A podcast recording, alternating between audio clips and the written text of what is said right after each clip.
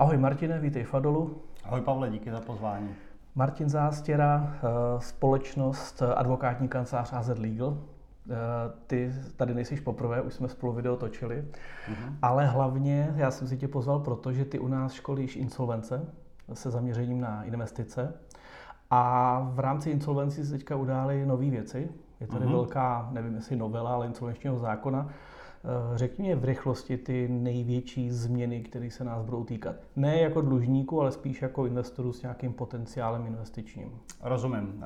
Ta poslední novela mm, je vlastně účinná od 1.6.2019 a má fakticky jeden zásadní rozměr a byla koncipovaná i tak, aby byla e, směřovala k tomu, že e, vícero lidi, lidem, vícero dlužníkům fakticky to odlužení otevře. On vlastně stát eh, v tuhle chvíli se snaží otevírat právě tenhle ten režim a ten důvod je vlastně hrozně prostý. Jo.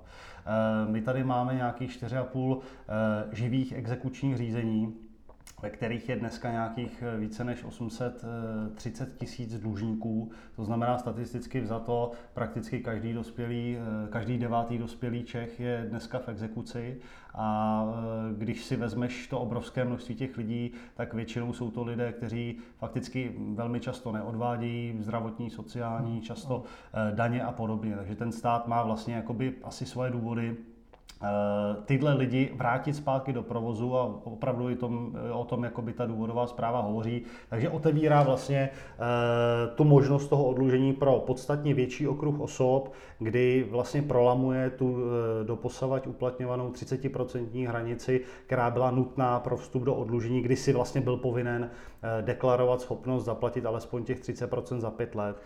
Takže dneska se vlastně nebudou prokazovat příjmy na to, jestli to jsem schopen splatit, a tím pádem eh, ti lidé, kteří možná poslední rok, dva, tři čekali, že se jich insolvence netýkala, se očekává, že teďka do té insolvence půjdou a vstoupí do ní. Eh, představ si to velmi jednoduše na tom porovnání těch čísel. 830 tisíc eh, lidí v exekuci a vedle toho od 1.1.28, kdy vstoupil v účinnost ten insolvenční zákon, tím režimem prošlo někde okolo 150 tisíc. Mm-hmm. Čím dál tím víc lidí z těch 830 tisíc by se mělo přelívat do, do, toho, toho. do toho druhého, takže my když si to vezmeme čistě statisticky, když se díváme na ta čísla, dlouhodobý průměr je někde okolo 20 tisíc insolvenčních případů ročně, tak výhledově soudy se strašně bojí, že, jim, že budou zavaleny prostě novou agendou. Mluví o dvojnásobku, tomu já úplně nevěřím, protože ono to samozřejmě má celou řadu faktorů, který na to působí, ale dá se předpokládat 25, možná 50% nárůst eh, té agendy, čili hovoříme na místo těch doposavadních 20 tisíc o nějakých až 30 tisících eh, věcí ročně, což jsou vlastně dlužníci, kteří eh, budou v tom insolvenčním řízení, bude se nějakým způsobem řešit otázka vypořádání těch dluhů, bude se potenciálně prodávat ten jejich majetek a eh, to je vlastně ještě jedna ze zásadních věcí, která s tou novelou souvisí. My jsme doposavať znali převažující řešení toho odlužení splátkovým kalendářem. Ano, a... že nebylo rozhodující, nebo ne vždycky muselo být prodej ty nemovitosti. Přesně tak. Eh, my v zásadě, ne, je zapotřebí říct, že ty nemovitosti se týkají eh, jenom určité části těch případů. Řada dlužníků nikdy neměla, nemá a asi ani mít nebude. Na druhou stranu je tam stále velmi eh, početná skupina těch, kteří buď to v době zahájení řízení tu nemovitost mají, nebo ji velmi krátkou dobu před tím zahájením měli, a nebo ji naopak v průběhu toho řízení, které bude mít buď to tři nebo pět, anebo ještě o, něco možná déle, tam je ještě možnost určitého prodloužení za určitých okolností, tak tu nemovitost mít budou třeba v důsledku dědictví, které nemůžou odmítnout a tak dál. Čili eh, rozroste se ta skupina osob, které eh, majetek, majetkem disponují nebo disponovali a ten majetek je potenciálně speněžitelný právě v rámci té mhm. insolvence. Bude teda větší množství případů? To jednoznačně. My jsme zatím nezaznamenali nějaký velký nárůst jako počtu nemovitostí v rámci insolvencí. Ono to je možná tím, že také od 1.6. to vstoupilo v platnost. Řekl bych, že do poslední chvíle se úplně nevědělo, eh, jaké ty přesně podmínky budou eh, protože monitorujeme insolvence a vidíme to, že třeba ze 100 případů každý den, který, nebo lidí, kteří na sebe podají navrh na insolvenci, ten majetek mají opravdu třeba 5-10 lidí. Jo. Mm-hmm. A jako jsou tam nějaké náznaky, ale myslím, že třeba až po létě, až na podzim se uvidí, jako jak velký nárůst těch dlužníků s nemovitostmi se do insolvencí dostává. V případě, že někdo na sebe podá návrh na insolvenci, tak my třeba v tuto chvíli ten monitoring ho zachytí a ty investoři, a to je vlastně i učím, nebo i ty učíš na, na semináři, že vlastně to je nějaký ten okamžik, kdy toho dlužníka ještě mohou oslovit a udělat s ním nějaký obchod. Je to vlastně varianta, mm-hmm. že jde nemovitost do dražby a já můžu koupit nemovitost před dražbou, tak stejně tak to je s tou insolvencí. Kolik tam je zhruba na tohleto času, třeba od toho podání návrhu na insolvenci? A tam je hrozně důležité si uvědomit jakoby ten základní právní rámec, kdy člověk má kontrolu nad tím, co se děje. Uh-huh. Do doby, než je rozhodnuto o úpadku, ono to má určité fáze. Že jo? To je, samozřejmě máš nějakou dluhovou situaci, ta pokračuje z pravidla vymáhání v exekuci, pak ten člověk si vyhodnotí z nějakého důvodu nebo na, vstupních, na základě nějakých vstupních jakoby, informací od jiných osob, že to nezvládá a že ta insolvence je jediná možná příležitost eh, nebo jediné možné řešení, což nutně nemusí být pravda v celé řadě případů, eh, ale rozhodne se proto a ten návrh podá. Stále ještě je ve fázi, kdy je schopen eh, se si vlastně o tom svém vlastně řešení rozhodovat sám. Ještě mhm. stále to má ve svých rukách a má nad tím do určité míry moc v momentě, kdy zhruba Ono to je otázka, samozřejmě každé řízení je jinak, ale když se budeme bavit velmi přibližně, tak třeba měsíc po tom, co ten návrh podá, a je proskoumáno, jestli má náležitosti, přílohy a tak dál, tak ten soud bude rozhodovat eh, takzvaně o úpadku a fakticky oficiálním eh, rozhodnutím soudu eh, potvrdí to, že ten člověk splňuje ty podmínky pro vstup do toho odlužení. A to je naprosto klíčový moment toho řízení, od kterého se fakticky ten člověk dostává do vleku událostí, které už často jako nemůže ovlivnit. Jo. A my si na, na školení velmi často říkáme a pracujeme s ustanovením paragrafu 129 odstavec 1 insolvenčního zákona, které velmi zjednodušeně řečeno hovoří o tom, že až do doby prohlášení úpadku eh, může dlužník ten návrh vzít zpět. Bez udání důvodů, bez nějakých sankcí, bez čehokoliv, co by, co by prostě s tím souviselo. Takže tam on stále ještě jako disponuje a nakládá s tím, co se bude dít. A um, velmi často se potkáváme s tím, že ten člověk si to nevyhodnotí dobře, než do, to, do té insolvence jde, protože ty alternativy velmi často můžou být i uh, lepší a můžou vlastně pro něj znamenat větší přínos. Proč to je? Myslíš, že to je ta uh, zjednodušení mrkev na konci toho provaz, pro, toho klasku, že si říkáš uh, jednoznačně insolvence, nebudu muset nic platit, nebo zaplatím jenom 30% hmm. toho dluhu, a pak budu vlastně svobodný, zachráním nemovitost. Protože já jsem tohleto zažil s okolností před týdnem, před 14 dny, nás oslovila paní, eh, která eh, na základě nějakého doporučení na sebe podala návrh na insolvenci a teď najednou eh, po ní chce insolvenční správce informace o, jeho, o jejím družstevním bytě. Původně jí nikdo neřekl, že o ten byt bude moci přijít, protože všichni říkali, že pravděpodobně bude mít splátkový kalendář. Jo, a, a najednou seš v tom, že jakoby ten člověk říká, insolvence pro mě měla být uh, výhrou mm-hmm. a je to jinak. Ale už s tím nemůžu nic dělat. A... Protože to je vlastně to, že už jsi nasedl do toho vlaku a už je konec. Souhlasím a z mojí zkušenosti e, velmi často vyplývá, že lidé do té insolvence vstupují s velice špatnýma informacemi o tom, co se bude dít. A často jim ty informace dávají nějaké takové pochybné poradenské agentury, vlastně jim vůbec nevysvětlí, do jakého právního rámce a do jaké té jako pozice právní se dostávají a kdo vlastně bude rozhodovat o jejich majetku a e, kolik je to bude ve výsledku stát. Jo. Protože tam je zapotřebí si uvědomit, že jakmile se prodává nemovitost v rámci té insolvence, tak je tam celá řada věcí, které se od toho výtěžku jako odečítají. Znamená náklady na zprávu té nemovitosti, náklady na speněžení, eh, odměna insolvenčního správce. To jsou prostě velká procenta, která vlastně ukrojí ten majetek toho dlužníka. A když si představíš, Eh, víceméně třeba prodej nějaké nezajištěné nemovitosti, tak tam ta odměna toho správce může být prostě 25% z toho výtěžku. Hmm. A pro toho člověka to jsou peníze, které mu mohly za určitých okolností zůstat, hmm. ale vlastně díky tomu, že je v té insolvenci, eh, tak mu nezůstanou. To znamená, on má tu možnost najít řešení jiné, kdy mu fakticky zůstane víc, ale to řešení je vlastně limitováno právě tím rozhodnutím o úpadku, protože jakmile to soud eh, vyhlásí to rozhodnutí, zveřejní v insolvenčním rejstříku, to rozhodnutí nabíde právní moci, tak když to řeknu obrazně řečeno, ten člověk už v tu chvíli je na horské dráze a jede už naprosto volným pádem a o jeho bytí a nebytí se rozhoduje prostě někde jinde. Do té doby eh, on má tu možnost eh, hledat jiná řešení, případně ty závazky konsolidovat, případně najít si investora, eh, prodat za nějakou rozumnou cenu, třeba se s tím investorem domluvit na tom, že v té nemovitosti bude dál žít, což bývá taky velmi častý scénář.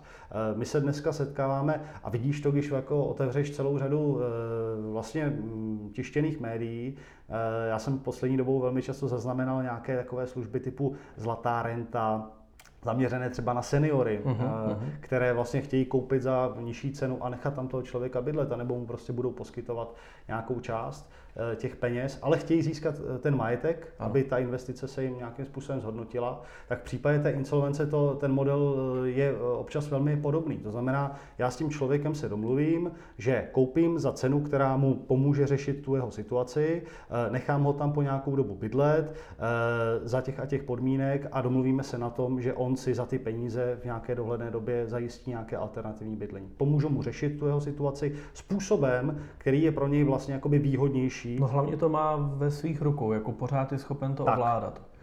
A stává se, asi to nebude třeba často, ale stává se i to, že pak ty lidi si to třeba odkoupí od toho investora zase zpátky třeba v rámci rodiny za rok, za dva, za tři, za pět, na někoho v rodině, na děti.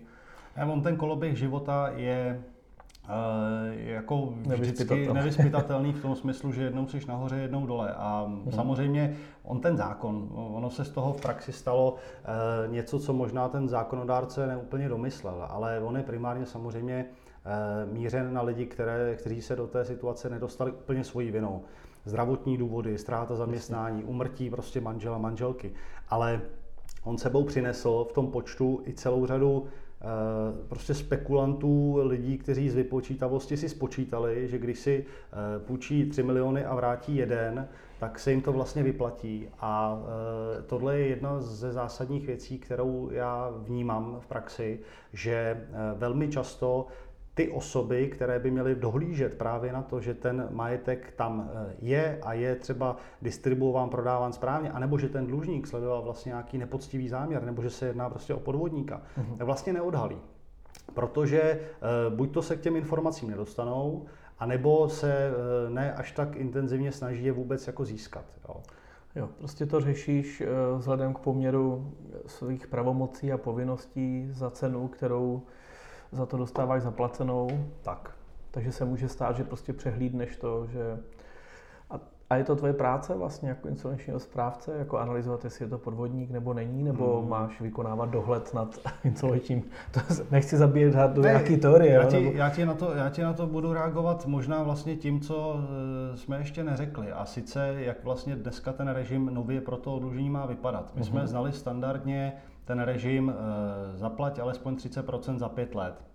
Dneska se nám eh, rozděluje, těch variant je víc a dneska existuje režim zaplať 60% eh, za tři roky, budeš odlužen a druhá rovina, která vlastně tam zůstává, je hrať po dobu pěti let v rámci svých možností, schopností a toho, co by si mohl, to, co po tobě jde vzhledem k tvým výdělkům a tvým výdělečným poměrům, spravedlivě požadovat, a pokud uhradí za 5 let 30%, tak se má za to, že si vyhověl a pokud neu, neuhradíš 30%, tak to soud bude vlastně individuálně posuzovat. Ano.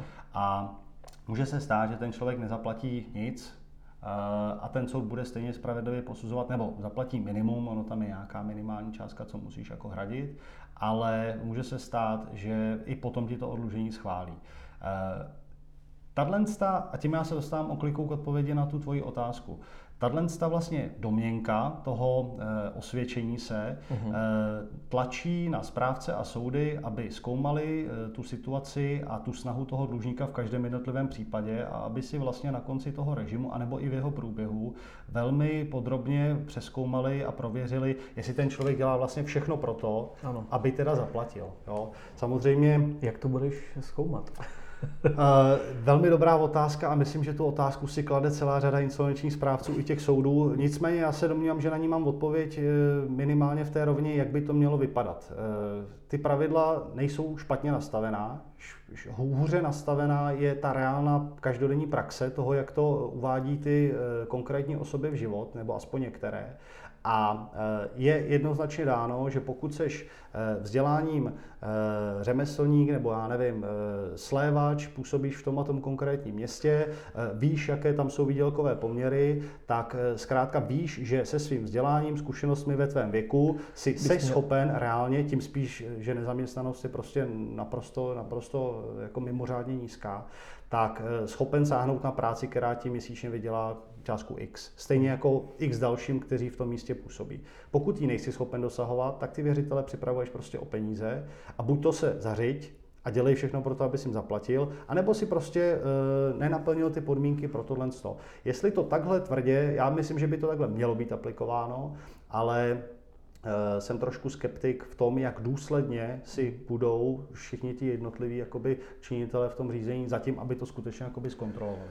Protože to pak většinou vypadá tak, že e, pracuji za 10 tisíc hrubého na poloviční úvazek a s chodou okolností to přesně to, co ti z toho zbyde a to, co dojdeš insolvenčnímu zprávci, tak to s chodou okolností dá téměř na korunu 30% za těch pět let. Řeknu ti, řeknu ti krásný příklad, na kterém je to vidět. Nutně to ani nemusí být člověk, který uh, je na úřadu práce a všechnu jeho insolvenci hradí jeho 80-letá babička ze svého 10 tisícového důchodu, mm-hmm. ale může to být třeba řidič kamionu, který má na výplatní pásce minimální mzdu a na dietách má čtyřikrát tolik, Eh, přičemž ty diety srážkám nepodléhají a on se z těch diet eh, posílá fakticky eh, dar, který mu oficiálně dává někdo jiný, s tím, že nakonec toho odlužení to dojde na krásných 30,4% a podmínka je vlastně splněná. Ne, jako český člověk je prostě vynalézavý. vynalézavý a jakmile mu nastavíš pravidla, tak fakticky je schopen s nimi pracovat. Velmi často ti dlužníci jsou si vědomi toho, co musí, ale a to je to, co ty si zmínil, je docela častý scénář, kdy se nechají do té insolvence vlastně dostat vlivem nějakých poradců a nějakých různých pochybných, jako řeknu, pseudoodborníků, kteří jim vlastně nevysvětlí, co se má dít. A jakmile tam jsou, tak zjistí, že vlastně eh, přijdou fakticky o třeba ten majetek, o který si nemysleli, že by přijít jako měli. Jo. A někdo jim vlastně řekl eh, bez jakékoliv odpovědnosti, že prostě to, to dobře dopadne. A Přijde mi to jako když, eh, nevím, nějaký přirovnání, když bych měl auto, který si koupím za 30 tisíc korun, a přijdu za uh, pojišťovákem a řeknu, hele, já bych na to chtěl havarijní pojistku, protože jsem slyšel, že havarijní pojistka je dobrá. A oni řekne, dobře, ta havarijní pojistka bude stát 15 000 korun ročně a já si ji vlastně uzavřu, protože jsem slyšel, že havarijní pojištění je dobré. Mm-hmm. Že vlastně ten ekonomický důsledek tohohle toho rozhodnutí v tom, když někdo řekne, hele, zaplatíš 30%, možná ani ne tolik, pojď do ty insolvence, on podá návrh na insolvenci a vzhledem k tomu, co si říkal, že se vlastně dneska bude prodávat eh, veškerý majetek, mm-hmm. nebo abych to neřekl jako úplně jako nějakou zavádějící Jsou tam výjimky, způsob. jsou tam určitě ano. výjimky, ale ve ale jako pokud je tam majetek, prodávat majetek, tak se bude prodávat. Je to kombinace splátkový kalendář peněžení majetkové podstaty. A najednou se mě může stát, že řeknu, ale oni tenkrát říkali, ale už je to po rozhodnutí soudu a já vlastně s tím neudělám vůbec nic. A pak už jsem v tom vleku těch událostí, že jenom řeknou, tady odhad, a to se ještě můžeme bavit o tom, že vlastně u těch dražeb mě přijde, když tam ty odhady jsou taky někdy jako komplikované, někdy třeba podhodnocené, tak ale aspoň v té dražbě vlastně já vím, že tam to dám za dvě třetiny, za 50%, za 40% mm-hmm. a u těch insolvenčních správců vím, že eh, o prodeji rozhoduje zajištěný věřitel, a pokud se třeba jako udělá odhad, neprodává se, nedaří se prodat, tak ta cena tam pak může padat poměrně rapidně. Že, jo? Jako, že to někdo tak? podá nabídku, insolvenční správce ji potvrdí a najednou se může stát, že ta nemovitost se prodá já jsem to zažil několikrát, jo, jako strašně rychle, možná i předem známému zájemci, třeba o 30-40% levněji a najednou jsme jako na to koukali. A... Mm-hmm. Ne, tam skutečně se může stát ledacos a ten dlužník prakticky není příliš schopen to jako ovlivnit.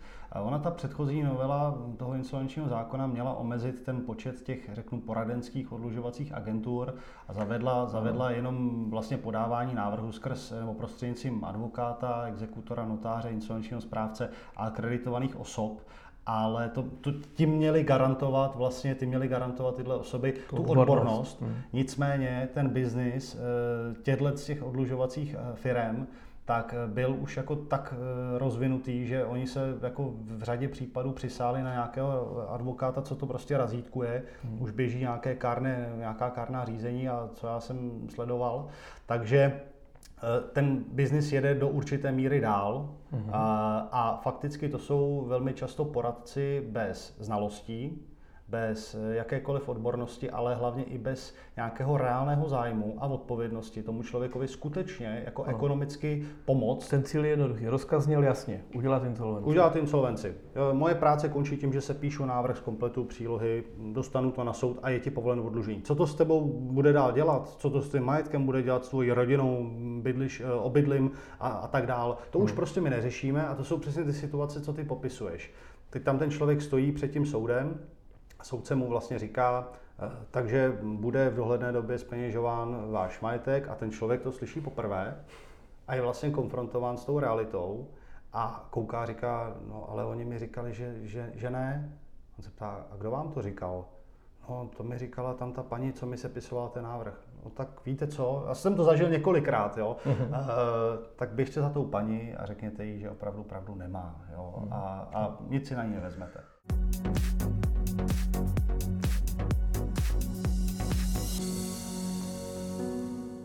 Takže vítejte po krátké pauze. Eh, Martine, já bych se teďka chtěl trochu dostat víc k těm investorům. Já když se dívám k nám do monitoringu, eh, ať už insolvencí, tak je tam dneska nějakých 60 tisíc nemovitostí. Mm-hmm. Jsou tam domy, byty, chaty, pozemky, jsou to prostě různé nemovitosti, kteří vlastní ty dlužníci a které ty nemovitosti můžou ty investoři nebo spekulanti prostě mít zájem odkoupit. Jenže ono to taky je o tom, že v exekucích máme těch nemovitostí přes 360 tisíc. Že jo? Ono totiž ty exekuce a insolvence spolu velmi souvisí. Ano. Je to o nějakém tom procesu asi toho zadlužení. Mm-hmm nebo toho úniku těch lidí. Jak, jak je to tam? Ono se dá říci, že vlastně ta insolvence je přirozeným, přirozenou další fází e, vlastně právního cyklu té nemovitosti, hmm. protože velmi eh, často se stává, že jakmile už je nařízená dražba konkrétní nemovitosti, a všechno je přichystáno ke speněžení, tak dlužník na sebe podá insolvenční návrh a dražba je tím pádem zmařená a hmm. všechno se posouvá eh, právě do speněžování toho majetku v té insolvenci. Takže eh, ty věci spolu přesně tak, jak říkáš, velmi úzce souvisí a eh, ten, kdo si třeba míní koupit konkrétní nemovitost, tak eh, by eh, rozhodně měl rozumět eh, tomu režimu navazujícímu, protože on se liší od koupy v dražbě, liší se i samozřejmě co do, co do podmínek toho prodeje, co do toho, jak vypadá vůbec to, řeknu, právní jednání, protože tam mm, v dražbě musíš zkrátka navrhovat konkrétní cenu, za kterou odkoupíš, následně usnesení o příklepu, v insolvenci podepisuješ s insolvenčním správcem smlouvu, ten režim je vlastně mm, úplně mm, jiný. Ano ale zároveň jsou vlastně jiné i ty, i ty konkrétní jakoby parametry toho procesu. Čili ten, kdo eh, nerozumí tomu režimu odkupu v těch insolvencích, tomu, co ho čeká, jaká jsou tam rizika, co by případně eh, v té smlouvě mělo být, nemělo být, jak funguje výmaz třeba práv třetích osob následně na katastru, což je proces, prostě, který taky několik týdnů zabere, tak eh, se může dostat do vleku toho, že se mu neúplně dobře podaří dosáhnout toho, co si vlastně přece vzal. Výhoda těch insolvencí je taky asi to, že se dají mnohem lépe financovat třeba hypotékami, než oproti dražbám. Uh, takhle, uh, banky nepříliš eh, často umějí financovat nákup nemovitostí v insolvenci. Pouze v některých případech jsme se setkali, zejména tady u podnikatelů a koupě třeba nějakých průmyslových areálů nebo nějakých skladů a podobně, že banky poskytují na to vlastně úvěrové financování ale to zajištění, jelikož ty nemůžeš v tu dobu dát tu nemovitost do zástavy, po tobě buď to chtějí ve formě jiné nemovitosti, anebo velmi často jsme se setkali třeba eh, se směnkami, které, které vystavují ty, ti jednatele. Uh-huh. No, a to je už třeba režim, do kterého se ne každý bude chtít dostat a fakticky eh, ona ti banka mm, za určitých okolností, a je to skutečně případ od případu, jo, ale eh, jako třeba bude schopná nějakou část těch peněz poskytnout, ale kdo hraje prim v té insolvenci, kdo má vlastně podstatně větší manévrovací prostor, kdo je schopen rychleji reagovat a kdo vlastně má větší šanci to dotáhnout do konce, je někdo, kdo má prostě likvidní disponibilní peníze, eh, které je schopen v zásadě zaplatit ze dne na den? A což mi přivádí ještě k jedné věci.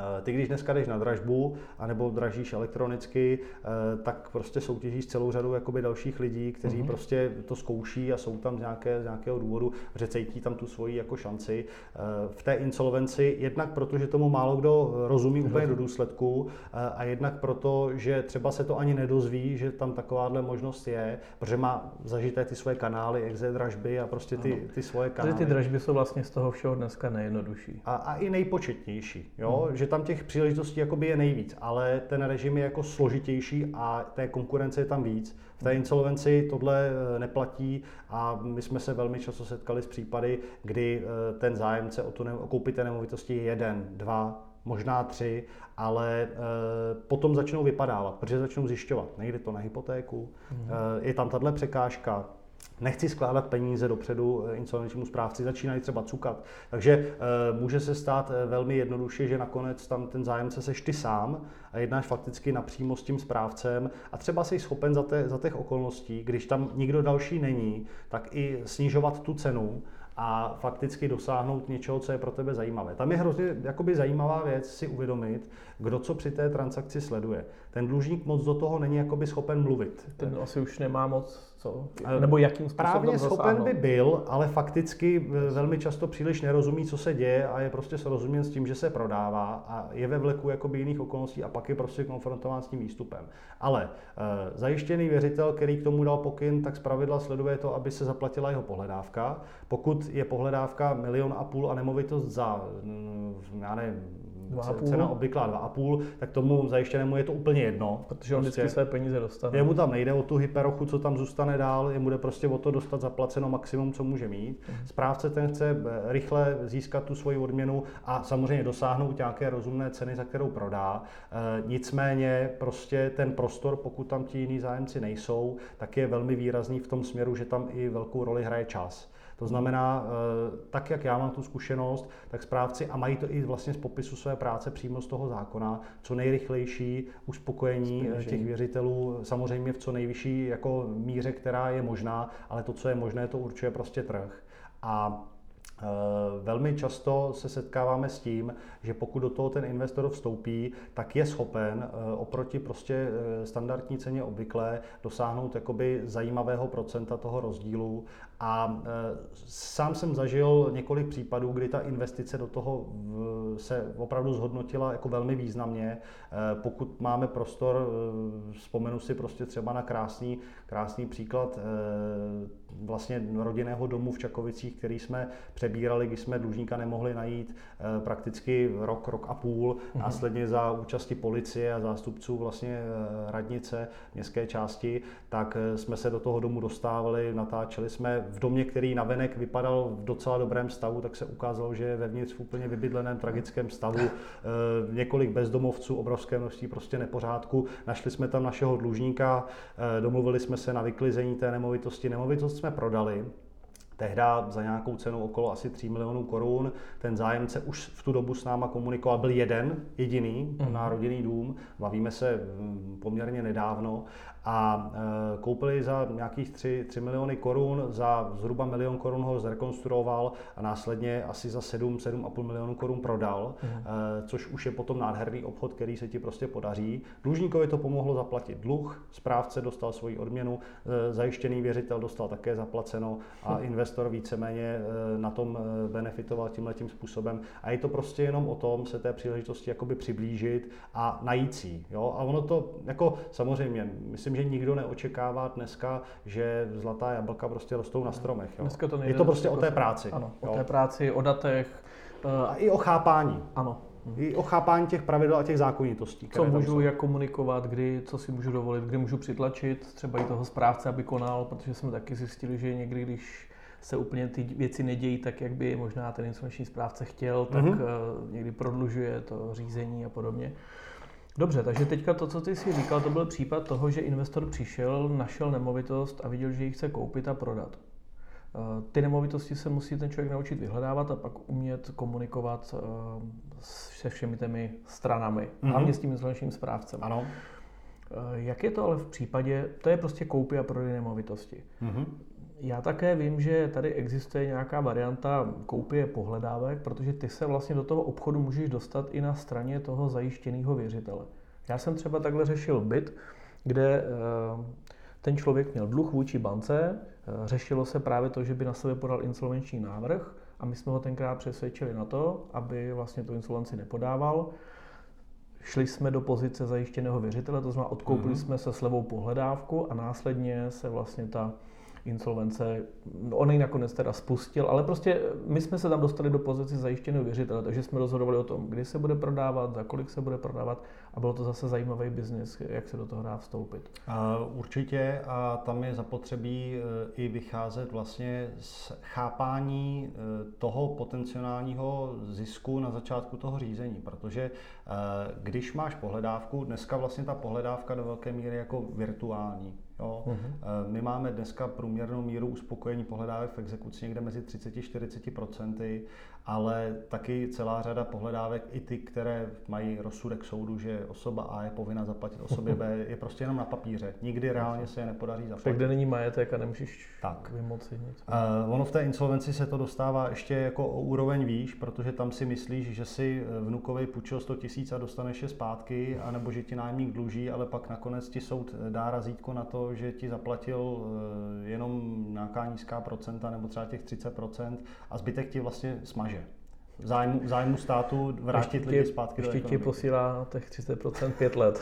ještě ti posílá eh, ve velmi srandovních částkách hmm. 55 eh, korun 12 haléřů prostě každý měsíc. Takže tam jako je zapotřebí vycházet a bavíme se o nějaké rovině spekulace, která může e, fungovat, když se podaří naplnit ty další věci, že ty na začátku toho řízení vychází z nějaké pravděpodobnosti. Toho znamená, že bude zaplaceno X. A máš potom určité možnosti a určitou formu komunikace, která může přispět k tomu, že v průběhu toho řízení eh, to bude zaplaceno třeba v hodnotě 2x, 3x. To znamená, mhm. že prostě dostaneš podstatně víc. A já tohle to říkám velmi často. My máme ty institucionální věřitele banky eh, nebo nebankovní poskytovatele úvěru a takové ty, řeknu, jako eh, hromadiče těchto z těch pohledávek, které nemusí být úplně občas kvalitní ale eh, ta pohledávka má taky svoji životnost a eh, její uspokojení se mění na celé řadě jakoby parametrů. A tam my třeba velmi často sledujeme ten okamžik, kdy ten dlužník se na začátku toho řízení eh, zdá být nemajetný, nebonitní, bez čehokoliv na úřadu práce nebo na minimálním mzdě ale eh, ty máš ty informace, že ta pravda je úplně někde jinde a jsi schopen v určité pozici třeba toho věřitele tlačit na správce, aby všechny ty informace získal, anebo mu je dát sám eh, a následně dospět k tomu, že ta pohledávka bude zaplacená prostě v podstatně větší míře. Míříš tam, že ten insolvenční správce třeba odhalí, že ten dlužník před rokem, před dvěma uh, daroval nebo prodal mm-hmm. za Eh, nevýhodných podmínek nějakou svoji nemovitost, třeba osobě blízké. Tam je to jedna jako, z těch že... možností. On ten zákon vlastně zná koncept neplatnosti nebo neúčinnosti těch smluv a bavíme se, to, co ty popisuješ, je vlastně majetková transakce bez přiměřeného protiplnění. To Jasně, znamená... ale, ale míříš tam, jako, že buď to ten člověk jako by se zbavil toho majetku a pak na sebral insolvenci, tak. anebo se bavíš o tom, že třeba i ten člověk, když jde do té insolvence, ani jako třeba nepřizná, že má nějakou nemovitost. Uh, Protože pak se na to samozřejmě přijde, že? Ano. Ale, ale že třeba jestli, jestli se to ještě dneska děje. Nesouhlasil mě... bych s tím, že se na to vždycky přijde, protože jsou takové speciality typu uh, družstevní mhm, podíly uh-huh, a s nima, spojený, s nima spojená práva nájmu, kdy hodnota toho podílu může být mnoha milionová a fakticky je to uh-huh. neevidovaná věc, kterou ač je dlužník povinen přiznat, tak no, jsou případy, prostě ani exekutoři, pokud si tu péči jakoby nedají, tak prostě prostě nedolustrují to, že tam tenhle, ten, tahle majetková hodnota, velmi významná majetková hodnota prostě je. Hmm. Ale jak jsi se ptal, ty možnosti jsou obě dvě z těch zmíněných. To znamená, je to buď to majetek, který ten dlužník měl a zbavoval se ho, jako mm, cíleně a úmyslně v tom směru ty věřitele zkrátit, takový by měl být potom na základě iniciativy toho správce vrácen zpátky do té majetkové podstaty a prodáván úplně standardně. Mm-hmm. Tam se samozřejmě předpokládá prostě eh, to, že správce bude dělat to, co mu ten zákon ukládá, ukládá. a tu práci eh, prostě tam odvede. A eh, pak je samozřejmě i ta, i ta varianta druhá možná a záleží skutečně jenom na těch konkrétních okolnostech toho konkrétního případu. Ono ta typologie těch věcí, tam se může setkat prostě s řadou scénářů. Tam mm. jde jenom o to rozumět té převažující většině těch scénářů a vědět, jak si v nich vlastně jakoby počínat. Ať z pozice toho zájemce o tu koupit té nemovitosti, to znamená, chci, jsem ochoten za to zaplatit tolik a tolik, vím, s kým mám komunikovat, jak vypadá převodní smlouva, jak si vymažu práva třetích osob, jaký časový horizont, jaké peníze použít. A třeba kde a jak sledovat, abych vlastně nestratil nikdy kontrolu a to je úplně to základ. Nějakou... To je úplně základ, bez toho to nejde. Jo? Zmiňuji to jako poslední, ale bez toho, aby si měl kvalitní informace a data, to zkrátka nejde. Hmm. A e, pokud jsi schopen do toho vlastně proniknout a číst to, a tam je taky velmi důležitý faktor čas, ty nemůžeš se probírat insolvenčním rejstříkem každou jednotlivou listinou. Ty potřebuješ ve, v krátkém čase si zanalizovat a porozumět vlastně nějaké sadě údajů a říci si, má to smysl, nemá to smysl. Jo, proto má jako význam dostávat ta data strukturovaně, přehledně, rychle a v reálném čase. Ono, když to zjistíš e, po třech měsících, to už ti třeba dávno ujel vlak. Tak u nás je to o tom, že my máme monitoring insolvencí, což je nějaká mapová aplikace, lidi tam klikají, koukají na nemovitosti, mm-hmm. pak si jim něco líbí, ale už třeba jako e, nepochopí to, že k tomu většinou je potřeba nějaký hlídač insolvencí, jo? což je věc, která ti jako denně denně hlídá insolvenční rejstřík a pošle ti ten správný údaj. To znamená co, ty, se, ty jedeš v tramvaji, jedeš někde na kole, mm-hmm. přijde ti e-mail a tam prostě najednou přijde, hele, v rámci tady toho případu tam je, já nevím, přihlášená nová pohledávka nebo rozhodnuto o speněžení. A prostě pokud takovouhle věc a monitoring insolvencí stojí, teď si vymyslím, tisíc korun na rok pro mm-hmm. stovky subjektů, to je fakt jako už dneska jako hrozně levná věc ale hrozně praktická, protože ty vlastně nejsi Souhlas. schopen při 10, 20, 30 případech jako náhodně, spousta lidí říká, nám to dělá asistentka, ale to prostě nejsi schopen jakoby ty, ty data ne, procházet. To nejde, to... Já, já tě ještě v tomhle směru možná doplním, eh, kromě monitoringu insolvencí i monitoring katastru nemovitostí. To znamená hlídač, znát, hlídač, nemovitostí, hlídač nemovitostí mm, mm, mm. který tě v reálném čase upozorní na vlastně každou změnu na tom listu vlastnictví, protože přesně ty potřebuješ vědět, vědět v reálném nejkratším možném čase, co se tam děje, jestli jsi na to schopen reagovat. A ono to s těma insolvencema velmi už se souvisí. Pokud ty víš, že eh, máš možnost s tím dlužníkem komunikovat třeba měsíc, někdy to může být dva týdny, někdy to může být dva měsíce. Ten měsíc já uvádím jenom jako nějaký, řeknu, průměr, jo, jo, jo. ale může to být rychlejší i pomalejší, tak eh, ty potřebuješ zachytit tu informaci prostě v reálném čase hned. Mhm. A pokud ji nezachytíš, tak fakticky opravdu pak se může dostat do stavu, kdy ti uteče ta věc. Jo? Takže rozhodně monitoring a dneska ty služby přesně jak říkáš, jsou a jsou, a jsou levné, takže prostě e, rozhodně tomu, kdo se tomu chce věnovat, tak e, jako doporučuji, aby my sami máme e, tyhle služby zřízené a, a fakticky fungují velmi dobře, eh, zejména teda ve vztahu k těm nemovitostem, eh, kdy třeba vymáháme pohledávky, tak chceme vědět, jestli tam některý věřitel jiný uplatňuje nějaká práva, aby jsme na to mhm. reagovali, podali žalobu, návrh na exekuci. A Právě přemýšlím, eh, u těch insolvencí se jenom těm insolvencím, jestli i hlídač nemovitosti je zajímavý, jestli vlastně ne, nevyčteš všechno z toho insolvenčního rejstříku. A Ony ty data jakoby spolu souvisí a je otázka, eh, jaká konkrétní chceš jakoby sledovat. No. Pokud, pokud chceš třeba e, míříš na dražbu a chceš vědět, že se z té dražby stane insolvence, tak se to buď to můžeš dozvědět po týdnu nebo desíti dnech, nebo to můžeš dozvědět hned. Hmm. No, to my jsme, my jsme to dlouhý roky nebo neměli, ale teď jsme do hlídače nemovitostí přidělávali to, že v momentě, kdy si hlídáš nějakou nemovitost a na tu nemovitost je vyhlášená dražba, tak tím, že máme monitoring dražeb, tak ti přijde e-mail. A tohle to nikdo neumí, protože mhm. vlastně mm-hmm. nikdo nehledá ty dražby na základě katastrálních dat. Jo. A přemýšlím právě, jestli když máš hlída, eh, pardon, když máš insolvenci, tak samozřejmě hlídač, jako že ti chodí informace o změnách eh, v insolvenčním rejstříku, ale co by tam mohlo být zajímavé v tom katastru. Je to spíš, přijde spíš obrácený úhlu pohledu. Často totiž přijdou lidi, kteří řeknou, mám zájem o konkrétní nemovitost mm-hmm. a teď najednou vidíme, že ona je v exekuci. Tam určitě má smysl hlídač nemovitostí, pak najednou ona přijde do dražeb, takže ten člověk jde jako na dražbu a buď vyhraje nebo nevyhraje. A to, co říkáš ty, je, že v momentě, kdy ten člověk tam na sebe podá návrh na insolvenci, tak vlastně už nemá smysl řešit dražbu ani exekuci a už ho jenom potřeba jako sledovat vlastně, jaký insolvenční správce to má na starost a pokud mám jeden případ, nepotřebuji hlídač, že jo? tak se jednou za týden prostě podívám na, na justici a tam si ho dohlídám. Ale prostě asi je to o tom jít opravdu konkrétně po tom případě, uh, hlídat si toho správce, komunikovat s ním, jaký bude odhad, kdy to půjde koupit. Já si myslím, že vlastně z obou dvou těch zdrojů eh, dostáváš jiný typ údajů a jiná jo, data. Jo, jo, a v jiný době. Hmm. A vlastně ty v monitoru, monitoru insolvencí Eh, získáš informace o průběhu toho řízení a já vždycky říkám, on ten insolvenční rejstřík je prostě úžasná věc a i na, i na eh, jak se tady v Česku prostě eh, spousta věcí nedaří a jak se prostě kritický, že neumíme postavit pořádnou dálnici mezi dvěma největšíma městama téhle země, tak třeba ten insolvenční rejstřík je fakt jako úžasná, úžasná věc, která je pokroková nebo vyspělá i na třeba v evropském srovnání. Takže tam najdeš na dva, tři kliky strašně moc údajů a strašně moc jako zajímavých dat, která prostě e, můžou být relevantní pro ten tvůj, pro ten tvůj obchod nebo pro tu tvoji úvahu. E, na druhou stranu je tam celá řada listin, které prostě číst nemusíš, nechceš a jsou zbytečné. A ten monitoring těch insolvencí, co já mám tu zkušenost, tak velmi často ti říká o každé jednotlivé změně. Jo, jo. A ty prostě potřebuješ vědět, a to zase souvisí Jestli s tou tomu věnovat nebo nevěnovat. Když budeš prostě monitorovat 20 řízení, tak kdyby si měl číst všechno, tak tím strávíš prostě uh, celý den od rána do večera a je to nesmysl. Ty potřebuješ, protože čas jsou peníze, tak potřebuješ prostě vědět rychle to, co potřebuješ a k tomu by ti, vlastně kombinace těch dvou věcí je úplně mm, ideální. Mm, jo. Jasně, sledovat, sledovat data a umět se v nich vyznat. Naprostý souhlas.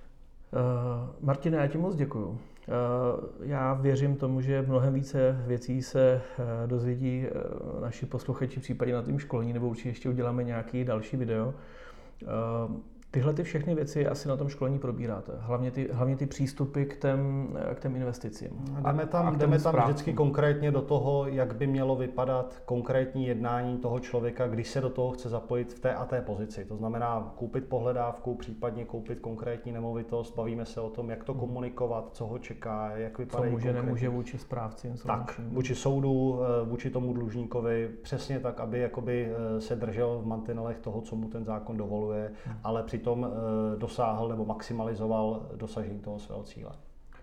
Díky. Já vám děkuji za pozornost, doufám, že se vám rozhovor líbil, případně nám dejte like a pokud si myslíte, že by někoho zajímaly investice do insolvencí, tak mu případně dejte echo eh, a tip na naše video. Díky Martine a zase někdy ahoj. Díky za pozvání. Ahoj. thank you